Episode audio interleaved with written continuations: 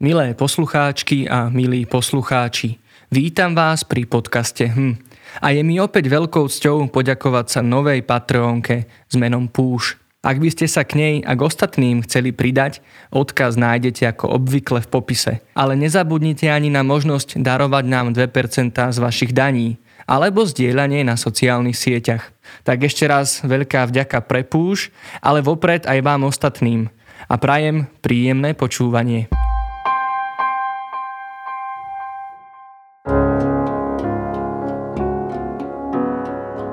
Nadšenie, nádej, neistota, sklamanie, strach, znechutenie. To je len niekoľko pocitov, ktoré môžeme bežne zažiť pri sledovaní politického diania.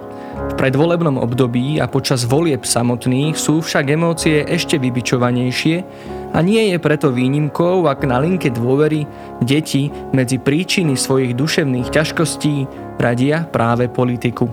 Ako sa obrniť voči spoločenskému dianiu? Prečo na nás tak vplýva, podľa čoho sa rozhodujeme vo voľbách a ako zvládnuť napríklad rodinné politické debaty. Aj o tom sa budem dnes rozprávať so psychológom, facilitátorom a mediátorom konfliktov z mimovládnej organizácie PDCS Dušanom Ondruškom. Počúvate HM, podcast internetovej linky dôvery ipčko.sk. Moje meno je Marek Franko.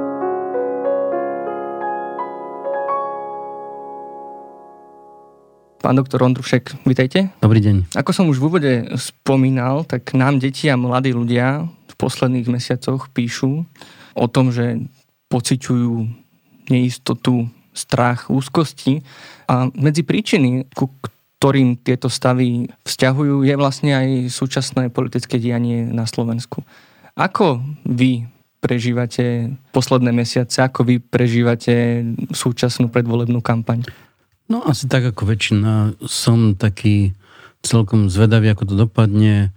Aj som niečo nekludný, aj súčasne vidím veľa takých dobrých znakov. Čiže nie sú to celkom moje prvé voľby, takéto vlastne zažívam každé 4 roky. Ale je pravda, že mám pocit, že tohto roku je viacej toho napätia, viacej e, reči okolo. Zdá sa mi, že že trošku sa tie voľby odlišujú od tých, ktoré som už zažil. A v čom? Lebo napríklad ja mám pocit, že keď som mal 18 rokov, tak som prežíval voľby o mnoho intenzívnejšie a teraz akoby už som bol taký nejaký taký otrlejší voči tým rôznym mediálnym alebo tým predvolebným prejavom. E, ja si pamätám niekoľko takých volieb, ktoré boli výrazne iné ako tie ostatné. Tie, tie prvé v tom 8, po 89. vlastne na to kratšie obdobie boli mimoriadne zaujímavé, lebo to bolo všetko vlastne také nové, keď sa spúšťala demokracia. V 98. roku, keď Mečiar prehral a ukončila sa tá éra Mečiarovská, tak to bolo veľmi také viditeľné a tá mobilizácia ľudí bola obrovská a pamätám si, že to som veľmi prežíval. A potom teraz v zásade, aj keď vlastne máme tu na demokraciu, aj keď sa zdá, že ten systém je stabilný a že vlastne až tak moc nič nehrozí, predsa len je tu tam taký výrazný nový prvok a to je vlastne to, že začínajú antisystémové tlaky a to je taká hrozba, ktorá, ktorú myslím si, že by sme nemali brať na ľahkú váhu, lebo keby sme e, nič neurobili a keby to išlo tým zlým scenárom, tak môže sa stať, že už ani voľby nebudú potom.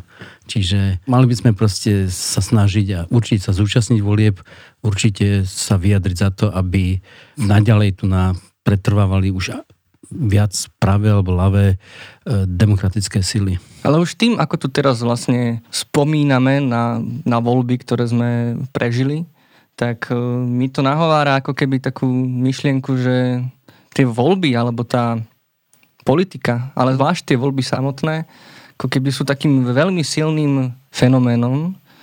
Prečo sa nás e, akoby takáto dalo by sa to nazvať až formalita, tak e, silno dotýka? No tie voľby určujú veľa, vlastne určujú smerovanie krajiny, určujú to, že ako bude prerozdelená moc vlastne v krajine a samozrejme, že sú tam nejaké poistky a a nie je to tak, že by sa úplne všetko zmenilo, ale uh, oni ovplyvňujú veľa. To, čo je zaujímavé, je, že, že väčšina ľudí tie parlamentné voľby vníma oveľa, oveľa silnejšie aj sa viac zúčastňujú na nich ako na komunálnych voľbách. A my vieme veľmi dobre, že do, na voľbách do samozpráv, do vúcky, čo sú tie tzv. malé voľby, ktoré na mnohí ľudia na nich nechodia, tak sa pritom prerozdeľuje a ide o veľa viacej peňazí. Tam vlastne vzniká to, či budú peniaze na e, školy, cesty, e, fungovanie každodenného života a nejak to ľudia podceňujú a veľmi sa sústredujú na tie voľby, ktoré sú mimoriadne dôležité, lebo tam vznikajú, vzniká parlament, tam nepriamo vzniká vláda, je to to, čo je také viditeľnejšie pre väčšinu ľudí, ale e, možno, že tie komunálne voľby sú rovnako dôležité. Možno keď sa vrátime ako keby na začiatok celého toho procesu, teda aj tomu, čo predchádza tým voľbám alebo tej kampani samotnej, a čo sa, čo sa teda aj u nás na linke dôvery začalo ukazovať a to je vlastne, že ako silno aj deti a mladí ľudia, ale samozrejme aj dospelí vnímame politické dianie. Ja si pamätám e, vlastne nejakú príhodu z návštevy z Rakúska, kde mi hovoril s nami, že vlastne on netuší o kolegoch, kto koho volí, že aké majú názory na imigrantov alebo na iné témy. A u nás na Slovensku to tak akoby veľmi rýchlo a veľmi otvorene rozprávame, už po pár minútach stretnutia aj s neznámym človekom. Sme my ako Slováci taký politický národ, alebo je to tak aj v iných krajinách? V rôznych krajinách to ľudia prežívajú rôzne. Naozaj sú krajiny, kde to až tak vlastne silne neregistrujú. Sú krajiny, kde sú voľby povinné, napríklad Belgicko alebo Luxembursko a tým pádom to vnímajú ako takú e, v povinnosť a v prípade, že sa nezúčastním voľby, tak musím platiť pokutu. My sme kedysi mali voľby povinné, ale tie boli úplne formálne, že bolo úplne jedno, že či koho vlastne volím, lebo tam boli len kandidáti Národného frontu a išlo o to, že či tam hodím ten listok alebo nehodím. A keď niekto sa nezúčastnil volieb, tak ho prišli vyzdvihnúť nejaká služba, našli ho doma a, a veľmi mu dali pocítiť, že ako to, že sa nezúčastňuje volieb. Čiže v tomto zmysle je to oveľa uvoľnenejšie. Na druhej strane e, my e, veľmi máme to postavené na tých e, ľuďoch, na tých lídroch. Bol to na nejaký, neviem, nejaký host do zahraničnej krajiny z azijskej a jak sa prechádzal po Bratislave, takže proste sa pozrel, povedal, že prosím vy, máte, vy ste taká billboardová krajina, vy máte billboardové voľby, lebo tie záplavy billboardov, e, tých obrovských plagátov všade, e, to to nezažíval u seba a bol taký prekvapený, prečo je to takto silne orientované na tie tváre, na tých, na tých ľudí. Predsa vo voľbách ide z veľkej časti aj o tie programy a to nejak ľudia moc už nereflektujú. Malo kto číta programy, takže je to také srandovné, že to vyzerá ako taká show, ako taká hitparada e, nejakých, nejakej voľby, nejakých výrazných osobností a vieme veľmi dobre, že časť z nich sú naozaj výrazné veľmi hodnotné osobnosti a časť ani, ani nie. Presne tak. Ale keď ešte sa opäť vrátime ako keby presne k tomu predvolebnému obdobiu a kedy už, um, čo aspoň pred pár mesiacmi na Slovensku bolo, alebo dokonca aj posledné dva roky je také veľmi emocionálne uh, náročné obdobie po všetkých tých udalostiach, ktoré sa stali. Nakoľko nás to spoločenské dianie ovplyvňuje uh, nás ako našu psychiku, naše myslenie? Sú ľudia, ktorí to prežívajú veľmi a naozaj proste pozerajú všetky televízne prenosy a, a sú na sociálnych sieťach dennodenne a rozoberajú to a sú ľudia, ktorí to naozaj ignorujú a naozaj im to nič nehovorí. Je to také otázne, že ako sa vlastne stavať k tej politike. Ja mám ten názor, že politika patrí do škôl, že o politike by sa malo rozprávať, pretože to je niečo, čo sa týka nás všetkých. To, čo nepatrí do škôl a čo si myslím, že naozaj veľká chyba, je stranická politika alebo stra- propagovanie alebo útočenie na politické strany. To mám pocit, že by škola a výchovné zariadenie mali stať ako bokom od toho, mali by objasňovať ľuďom, čo je to občianstvo, akým spôsobom je dôležité byť aktívny a zaujímať sa, ale není veľmi šťastné, ak tí ľudia útočia na politické strany alebo propagujú na úkor ostatných nejaké konkrétne politické strany alebo ľudí. A ak sa to preženie, tak to naozaj potom už je deštruktívne. Ja si pamätám české voľby spred e, dvoch rokov, myslím to bolo, Zeman Drahoš, tak to, čo vyzeralo ako nepodstatný e, boj, ktorý z počiatku vyzeral, že je jednoznačne až naklonený na stranu toho Drahoša, ktorý v mnohých ohľadoch vyzeral ako progresívnejší a otvornejší politik, ktorý bol pružnejší a prinášal nejaké nové myšlienky, tak e, po takom vnútornom politickom boji začalo rozdielovať spoločnosť až tak, že na pracoviskách sa neboli o tom schopní ľudia baviť, do rodín to proste išlo a ničilo to nedelné obedy, e, rodiny sa rozdielovali a tam sa príleženci jednej alebo druhej strany a to rozdelenie tej spoločnosti pretrvalo v Čechách rádovo možno aj nejaký pol rok, kde stále ešte boli tie veľké nenávisti a veľké pocity sklamania alebo e, výhry nad tým druhým. A to je taký jav, ktorý už je vlastne nezdravý. Ak to delí tie rodiny, ak to zasahuje do každodenného života, tak to není celkom v poriadku. Hlavne, ak to má tú podobu výhra-prehra, že jeden z tej dvojice získava všetko a druhý stráca všetko, e, to vnímam, že to je vlastne nešťastné.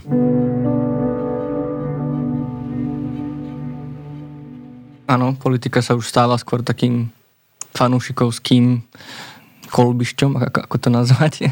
A spomenuli ste vlastne aj variant, že niekoho tá politika vôbec nezaujíma ja už sám som pár mesiacov, nebolo to v súvislosti s voľbami, ale sa odstrihol od médií, ale zachytil som aj správu o nejakom Američanovi, ktorý po Trumpovej výhre si povedal, že dosť a kúpil si nejaký ranč, kde sa odrezal úplne od médií a, a vlastne nevedel o, o ničom, čo sa de- deje v politike a vravel, že je veľmi spokojný. Je ako keby aj toto riešením vlastne, že odstrihnúť sa od politiky, ignorovať ju, možno, že len týždeň pred voľbami si preštudovať nejaké materiály a ísť voliť, ak vôbec? To, samozrejme, že to je možné v krajinách, kde je tak stabilný politický systém, že nehrozí, že by sa celý systém zrutil a ľudia nemusia ho strážiť, pretože je isté, že on nejakým spôsobom pretrvá a tie politické síly sa presunú na jednu alebo druhú stranu. Není to rozumné v tých e, situáciách, kde je ten politický systém nalomený, ak sa začnú predsedovať nesystémové opatrenia, že niektorí hovoria teda, že demokracia je nepotrebný režim a že nemal by sa to robiť voľbami, ale treba silnú autoritu nejakého osvieteného vládcu, ktorý proste rozhodne o všetkom.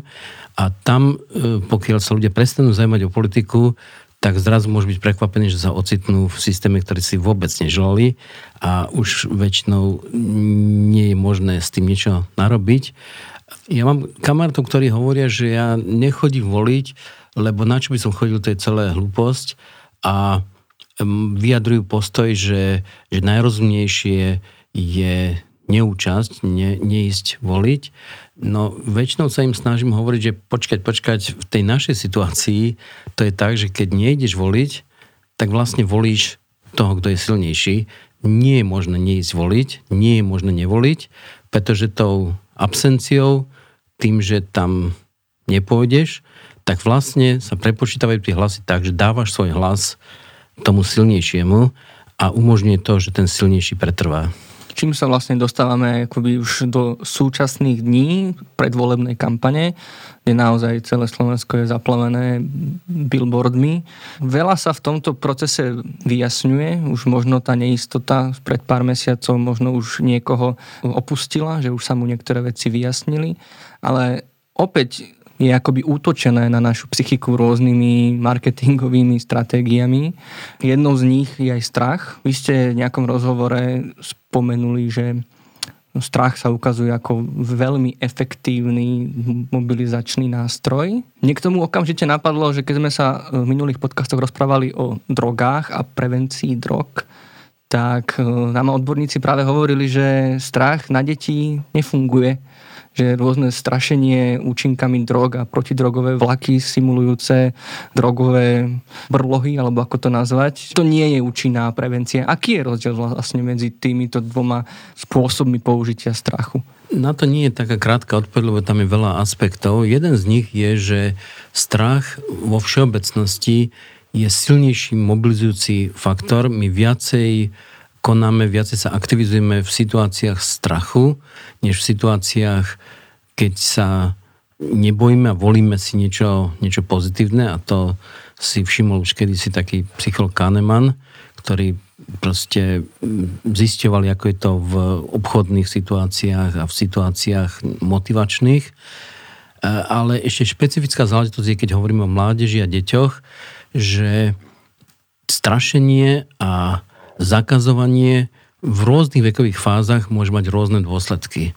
Jeden z najzaujímavejších výskumov, čo som videl, bolo, že bola taká tendencia pred 20 rokmi v Amerike najviac, že ukážme deťom jak je hrozná tá kriminalita, jak skončia, keď budú sa zle správať a keď uvidia tie hrozné obrázky, tak ich to bude demotivovať, pretože e, si uvedomia, jak je to e, nešťastné, že by mohli byť skončiť vo väzení. Tak e, začali organizovať také návštevy väzníc, kde skupinky ľudí z končiacej základnej školy a stredoškolákov na hodinu navštívili väznicu naživo, na blízku uvideli potetovaných, zúrivo vyzerajúcich kriminálnikov a snažili sa u nich vytvoriť ten odpor a ten pocit toho, že toto by som nikdy nechcel zažiť, takže ich zaviedli do tých cieľ, e, nechali postaviť ako tých väzňov, nechali ich vykrikovať tam a čakali, jak to bude mať úžasný efekt, e, pozitívny v zmysle, že, že sa spamätajú tie decka a budú vedieť, že kriminalita a delikvencia je niečo absolútne zlé. Výsledok bol, že keď sa tieto programy spustili, asi po 5 rokoch nejakí kritici si povedali, že poďme zmerať ten efekt naozaj a porovnávali deti z tried, ktoré navštevovali tie väznice oproti tým, ktoré neboli v tých výchovných programoch a nenavštevovali tie väznice.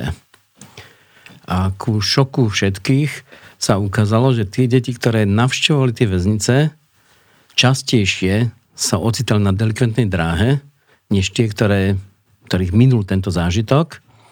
A keď sa to vysvetľovalo, tak sa ukázalo, že v určitom veku tento zážitok má nie odstrašujúci, ale naopak nejakým spôsobom motivujúci vlastne faktor e, a že, že to vlastne vôbec nepomáha takto. Že oveľa lepšie by bolo možno rozprávať o tom a nechať tých ľudí dospieť sami k tomu, čo považujú za primerané a neprimerané správanie, kedy a prečo vnímajú antisociálne správanie ako niečo, čo je neželané a potenciálne škodlivé. A zdá sa, že to, čo je, že tá zakázané, zakázané ovoci najviac chutí, že v určitom veku to priamočiare poukazovanie na to, čo je to zlé a zakazovanie nakoniec vlastne vedie k tomu, že, že tí ľudia častejšie to robia. Priamočiar zakazovanie e, cigaret, alkoholu, okolo 11-12 rokov väčšinou viedlo k tomu, že tie detská častejšie mali chuť to skúšať, než tie, ktoré neboli vychované zákazmi, ale diskusiou a dôverou k tomu, že, že asi by nerobili niečo vlastne, čo je zlé, ale že je to na nich vlastne. To sa zdá, že funguje oveľa lepšie ako systém zákazov a príkazov a kde to dieťa a dospievajúci nepreberá sám zodpovednosť, a len, len je vedený tým, čo sa mu zvonku ukazuje. To, čo som povedal, ten príklad z tých väzníc, to sa vo v iných všelijakých situáciách takisto vlastne ako ukazovalo, ak príliš skoro sa celá výchova smerujúca k zvládaniu sexu a, a spôsobu, v akom sa pristupuje k sexuálnemu životu, ak sa to postavilo na zákazoch iba, tak väčšinou to viedlo k tomu, že v tých skupinách, kde e, sa hlásala iba výchova abstinenciou a iba e, sa strašili deti, tak e, neželaných tehotenstiev u mladistvých bolo oveľa viacej ako v tých skupinách, kde sa zaviedla sexuálna výchova, kde sa o tom otvornejšie hovorilo, kde mali šancu tie deti o tom rozmýšľať. Tam sa ukázalo, že tá situácia zďaleka nebola tak e, nepríjemná ako tam, kde sa išlo na to cez zákazy.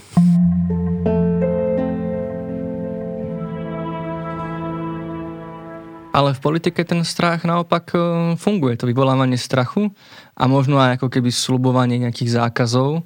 Áno, to je iná veková skupina, to už není mládež, to není prevencia, to není výchova, to už sú dospelí ľudia, ale zrazu ten efekt ako keby je ten, ktorý si tí politickí marketéri želajú. Že zrazu ten strach je tá funkčná vec. Ten strach u dospelých ľudí funguje chvíľku, funguje dočasne, a keď to nastolíme ako stabilné postupovanie, tak jednak my desenzitizujeme tých adresátov voči tomu, že my musíme dávať stále väčšie a väčšie hrozby, lebo už tie staré hrozby nezaberajú. Ale navyše sa to strašne stáva normou a podľa výskumu sa ukazuje, že, že aj vec, ktorú sa strašilo a nebola pravdivá, ostáva niekde vo vedomí ako niečo, čo sa môže vlastne stať.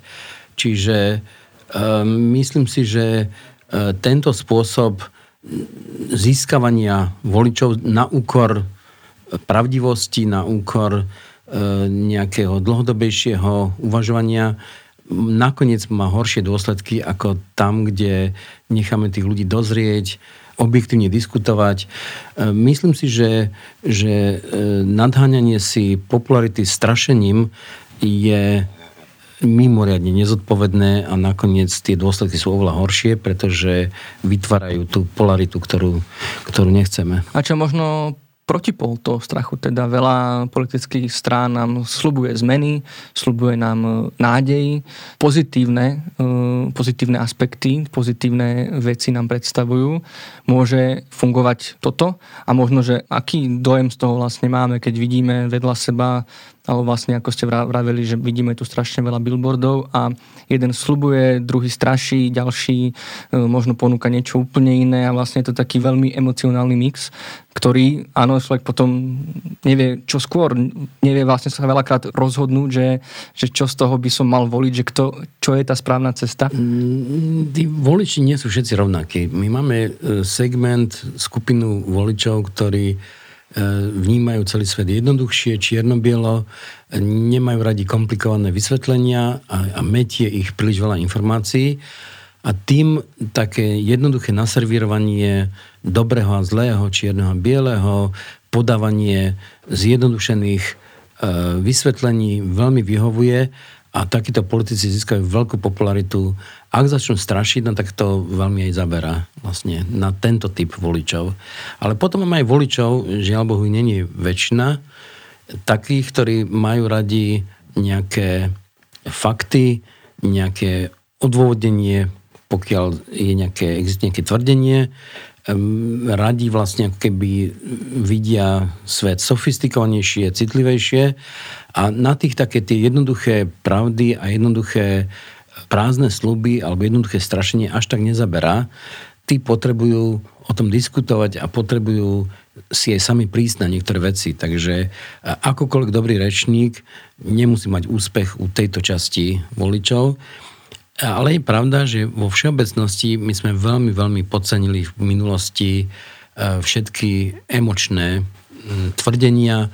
Veľmi sa predpokladalo, že tí ľudia zaberú na na racionálne argumenty a ukazuje sa, že to tak nie je. Že akýkoľvek dobrý voľný program, e, odôvodnený, e, môže pôsobiť slabšie než jednoduché heslá a jednoduché dramatické gesta a, a veľká show okolo. Či chceme, či nechceme, tak na veľkú časť ľudí to zaberá. No a potom je možno vlastne, potom, akože áno, naša idea o politike ako nejakom súboji ideí, vlastne, že budeme racionálne argumentovať a že vždy sa na konci nejako dohodneme. Zase som počul vlastne ako keby um, definíciu politiky ako umenie kompromisu. Teda predstava je um, taká vznešená a potom tá realita je plná buď to strašenie, alebo tých prázdnych slúbov, alebo potom agresie a hnevu a takých akoby až nekultivovaných e, záležitostí.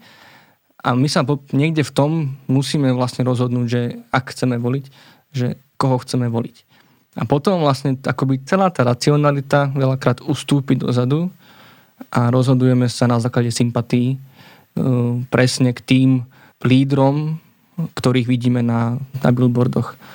Ja sám som sa pristihol pri tom, že som nevedel chvíľu koho voliť a si hovorím, že keby tu bola taká nejaká výrazná osobnosť, ktorá by to dala do poriadku, a vlastne, aj keď viem, že čo sú rizika takýchto autorít až akoby autoritárov, tak uh, na chvíľu som ako keby mal takú predstavu, že tak, takého by som chcel voliť prečo nás to ťahá k takým silným osobnostiam, k tým dobrým rečníkom, takým tým, ktorí sa vedia oprieť do veci, aj keď ich paradoxne potom zjednodušujú na, na ten strach alebo tie sľuby, ale akoby sú naozaj takí, že, že majú tú charizmu. My žiaľ Bohu chytáme nejaké podprahové signály, ktoré nám hovoria, že tento politik je sympatický a vzbudzuje dôveru, lebo je razantnejší, sebavedomejší.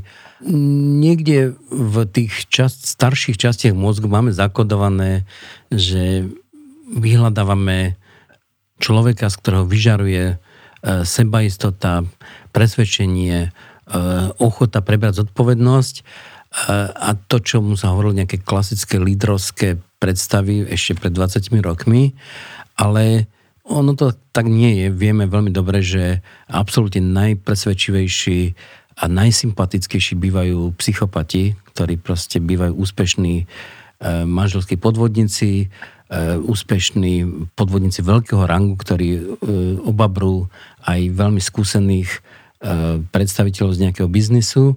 A keďže používajú práve tieto veci, používajú takú tú veľkú presvedčivosť, tak bývajú aj úspešní.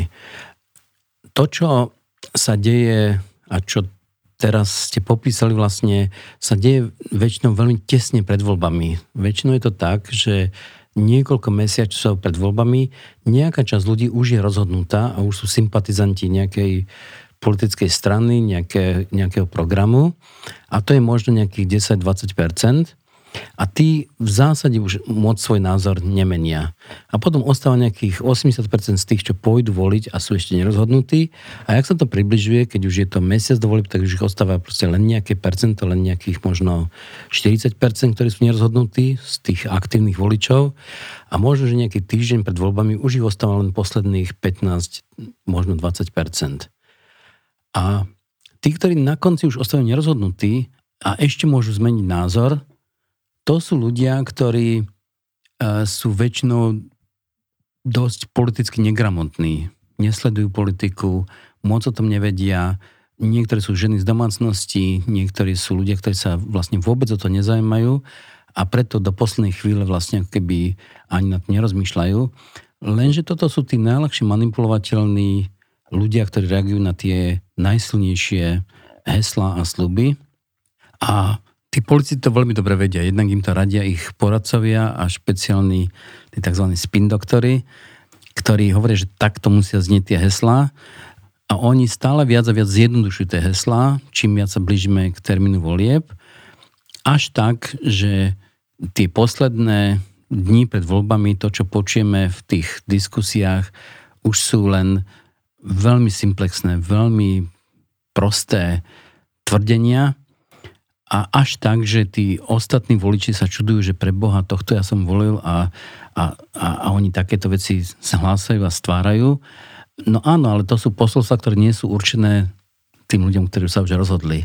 Čiže my vidíme, že sa to ešte vmení aj v tom čase a nemôžeme sa čudovať, že tí voliči, o ktorých sa hrá tie posledné dni, potrebujú takýto typ jednoduchých právd a to na nich zabera a preto vlastne aj tí politici čím dlhšie sú v tých diskusiách, tak tým väčšie simplexnosti počujeme, až sa čudujeme, že tento človek, ktorý ešte pred mesiacom tak rozumne rozprával, tak teraz proste rozprával takéto detské mm, primitívnosti. E, no áno, takto to je proste v týchto snahe ovplyvniť všetkých voličov. A je možno nejaký univerzálny návod, že ako sa rozhodovať vo voľbách, lebo aj keď ja by som sa chcel rozhodovať podľa programov a racionálne, tak jednak si na to neviem nájsť čas, jednak ani tým témam veľakrát nerozumiem a, a zase mám aj pocit, trošku má tak niekde ako keby máta, že ale že tá sympatia k tým politikom, tým tváram je ako keby dôležitá. Aj, a teda je dôležitá. Mali sme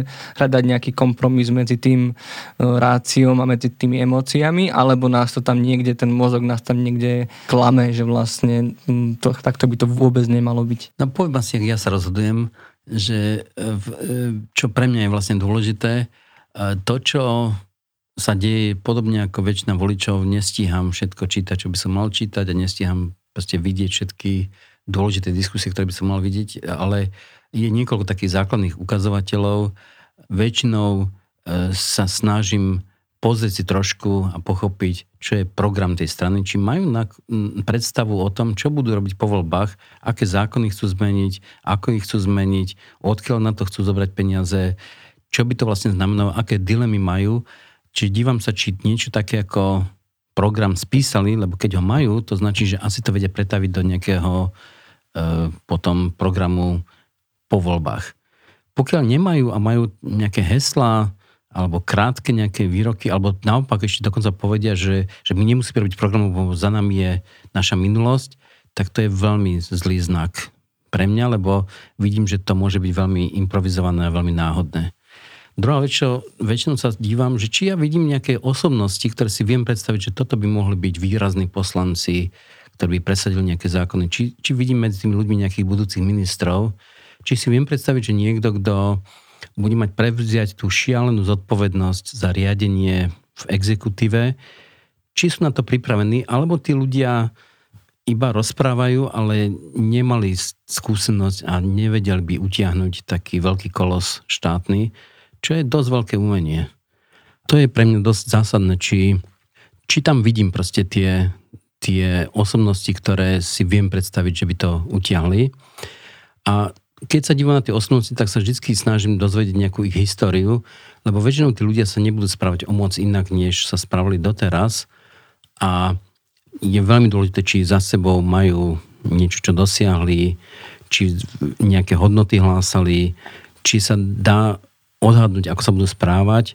Je veľmi zlým znakom, ak by proste e, za sebou nemohli preukázať, že niečo boli schopní dotiahnuť do konca, alebo dokonca, že by mali za sebou nejakú kriminálnu minulosť, to je absolútne vylúčujúci faktor pre mňa, lebo to je jasné, že, že tí ľudia až tak sa zdá nezmenia.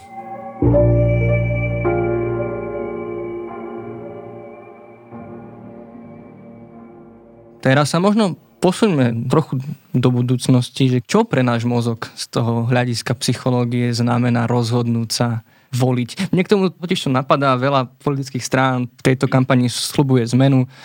Aj vy ste niekde vravili, že človek v podstate zmenu nemá rád. Čiže celý ten proces toho rozhodovania vlastne môže byť e, celkom náročný a preto je vlastne aj taký zneistujúci. Čo sa deje u nás v hlave pri takejto voľbe? To, čo sa e, deje, je, že pri akomkoľvek rozhodovaní to nemusí byť príjemné, pretože to množstvo volieb prináša aj nejakú neistotu, prináša aj nejaký vnútorný boj.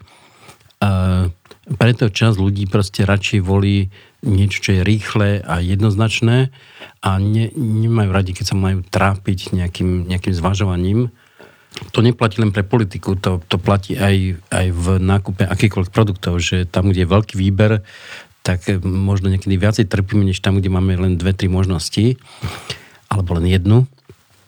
A časť ľudí je z toho proste nervóznych, lebo majú taký pocit, že, že môžem to vlastne aj pokaziť, že nerozhodnem sa správne, alebo majú zážitok, že boli už v nejakých iných voľbách predtým a môj hlas prepadol, pretože som to zle odhadol a nechcú opakovať tento typ chyby. Myslím si, že normálny, zrelý, zdravý jednotlivec znesie to, že nejak sa rozhodnem a e, nemal by som to postaviť tak, že všetko alebo nič, že buď vyberiem toho najvhodnejšie, alebo keď sa neviem rozhodnúť, keď pre mňa nikto nezodpovedá úplne presne tomu, čo by som ideálne potreboval, tak teda nepôjdem voliť. Malo by to byť skôr tak, že, že idem aj za predpokladu, že možno tam nenájdem niekoho, kto by vo všetkých aspektoch 100% zodpovedal tomu, čo, čo chcem. K zrelosti patrí aj schopnosť akceptovať určitú nedokonalosť a vedieť s tým žiť.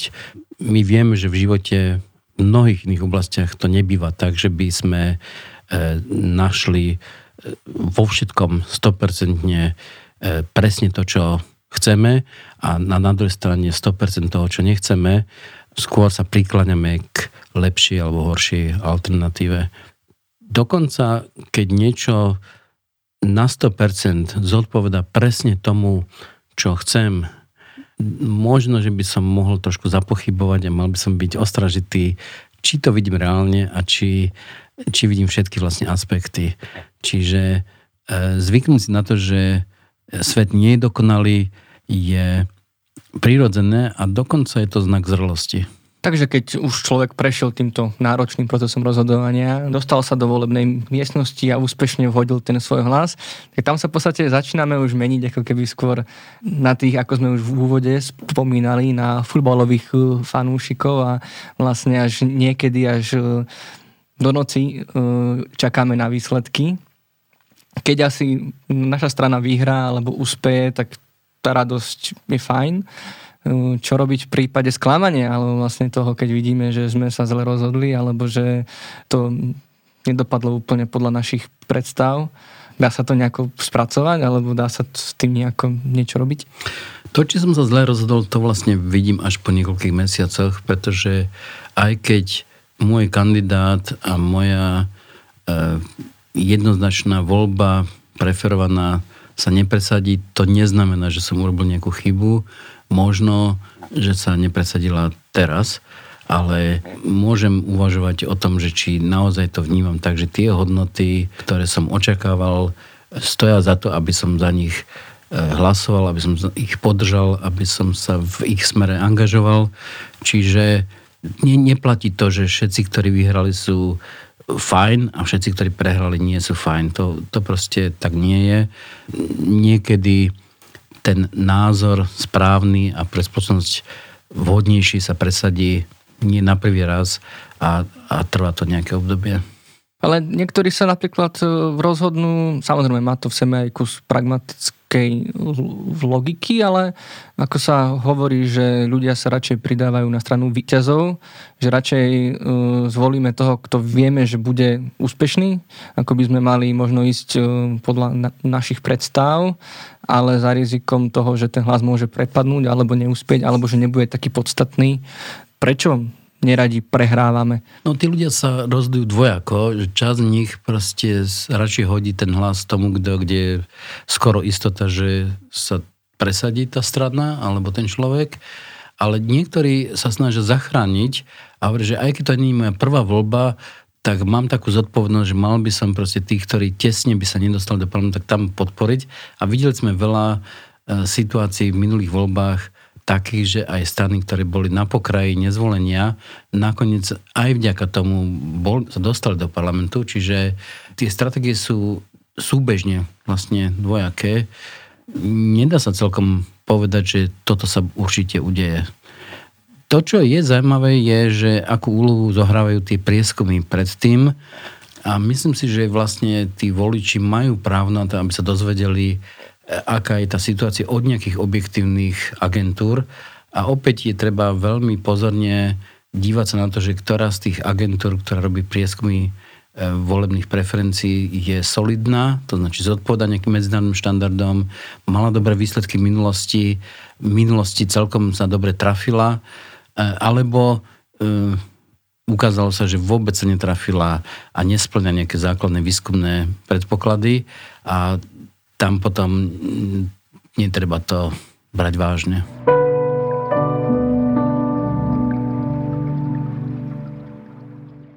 No a možno zo pár otázok na záver.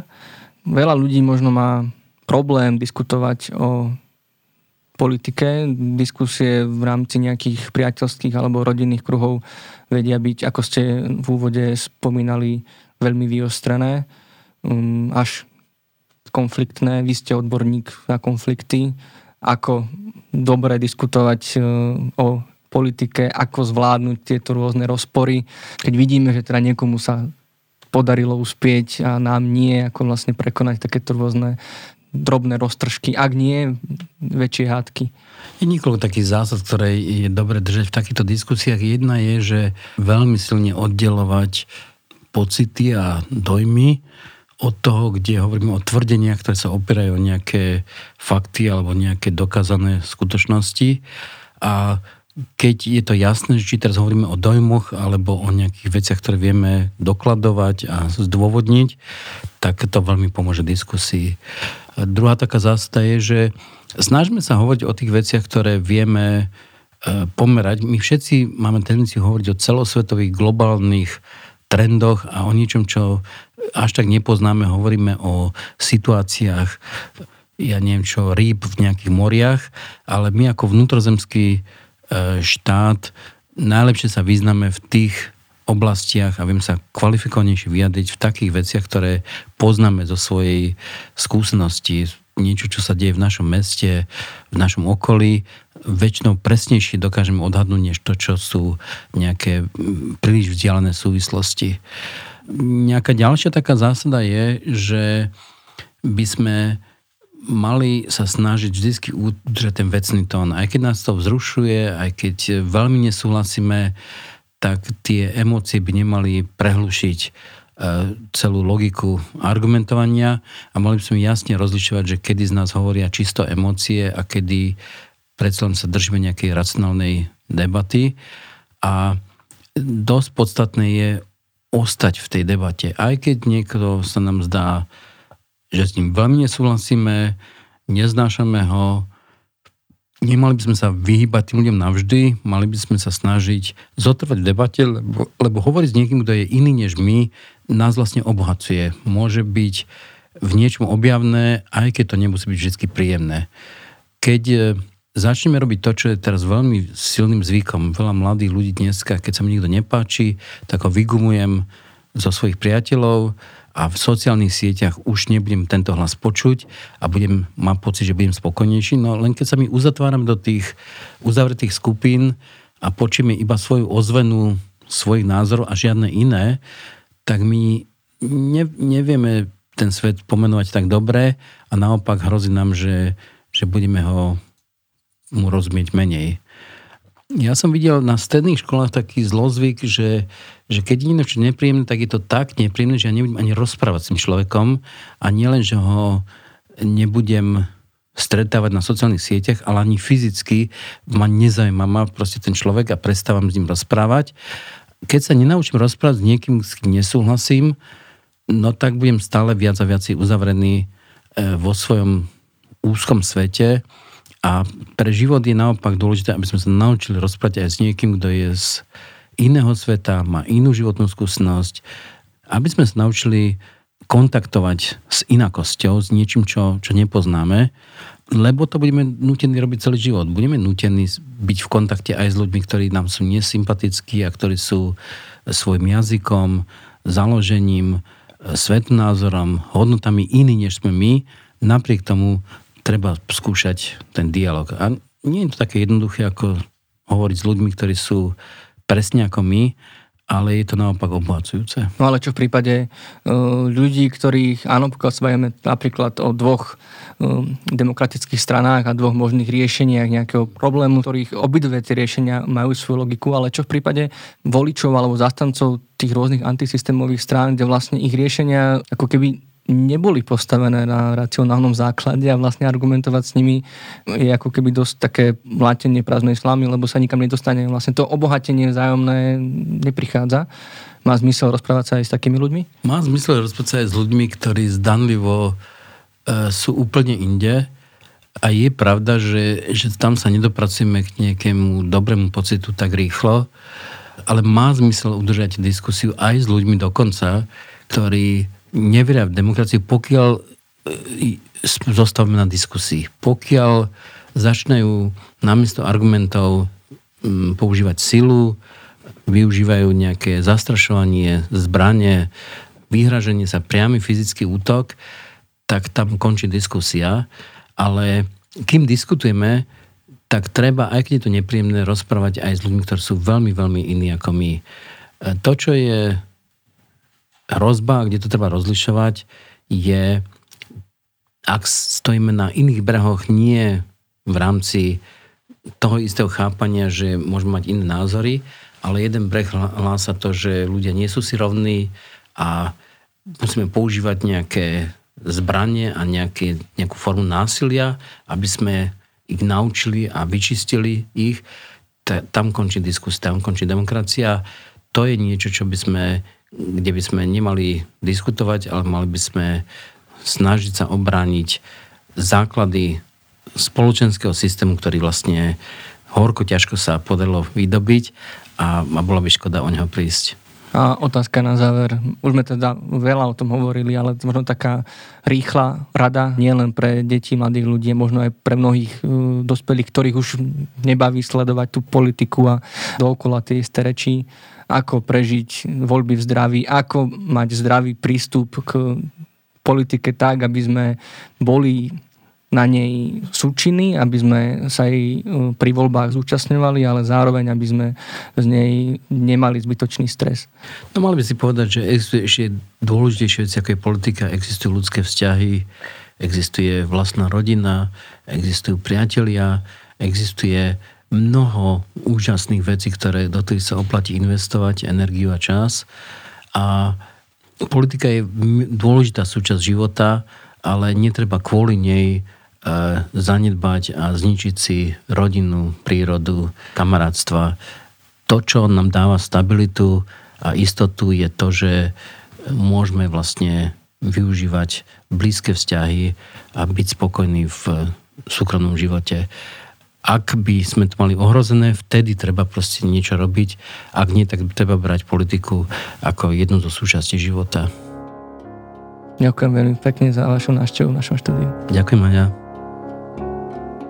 Tak, a to bolo na dnes všetko a ja vás ešte raz chcem všetkých pozbudiť k účasti na voľbách, pretože len tak môžeme prispieť k zmene, napríklad aj v oblasti starostlivosti o duševné zdravie alebo práce s mládežou. A ak by ste ešte váhali, komu dať svoj hlas, pomôcť vám môžu aj záznamy z kampane Hýbaj voliť, v ktorej sme zisťovali, ako na tieto témy mysleli jednotlivé strany a ich zástupcovia. Odkaz nájdete v popise. Podcast hm pre vás pripravujú Marek Franko a psychológovia Lenka Nemcová a Marek Madro a nájdete ho cez aplikácie a stránky ako Spotify, Apple Podcast, Google Podcast alebo na webe ipčko.sk. Kontaktovať a šíriť nás môžete aj na Facebooku a Instagrame alebo nám môžete napísať aj e-mail na adrese podcast.ipčko.sk. Na budúci týždeň sa budeme rozprávať s riaditeľkou Centra Slniečko Marianou Kováčovou a psychológom Marekom Madrom o pomoci obetiam sexuálneho násilia. Dovtedy ďakujeme, že nás počúvate, nezabudnite voliť a nezostávajte sami.